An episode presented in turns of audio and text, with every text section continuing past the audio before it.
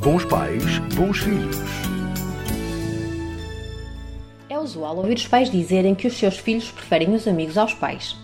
Esta questão torna-se mais evidente na adolescência, quando as relações de amizade se constituem um dos principais fatores para a construção da identidade, definição de opiniões, valores e ideais sobre o mundo que os rodeia e sobre os outros. Desta forma, os amigos assumem um papel de extrema importância na vida dos adolescentes, podendo se estender nas etapas de vida seguintes.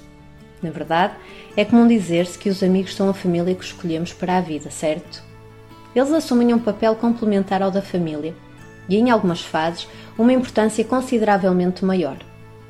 Os amigos proporcionam a sensação de diversão, conforto, segurança e confiança, e com eles pretende-se descobrir o mundo, de forma diferente daquela que se faz com os pais. Procura-se novas aventuras, correndo riscos e afirmando a sua identidade. Na adolescência, por exemplo, vive-se tudo de forma intensa e os laços aí criados são muito fortes. Nesta fase, é habitual os pais passarem a ser alvo de críticas e questionamentos, e surge uma enorme necessidade de se procurar grupos de referência, com os mesmos gostos e interesses, fora do contexto familiar. Este é um processo normal de socialização, que deve ser respeitado pelos pais, embora estes se sintam cada vez mais afastados dos filhos. Por isso, é importante que os pais compreendam e aceitem o papel fundamental dos amigos na vida dos filhos.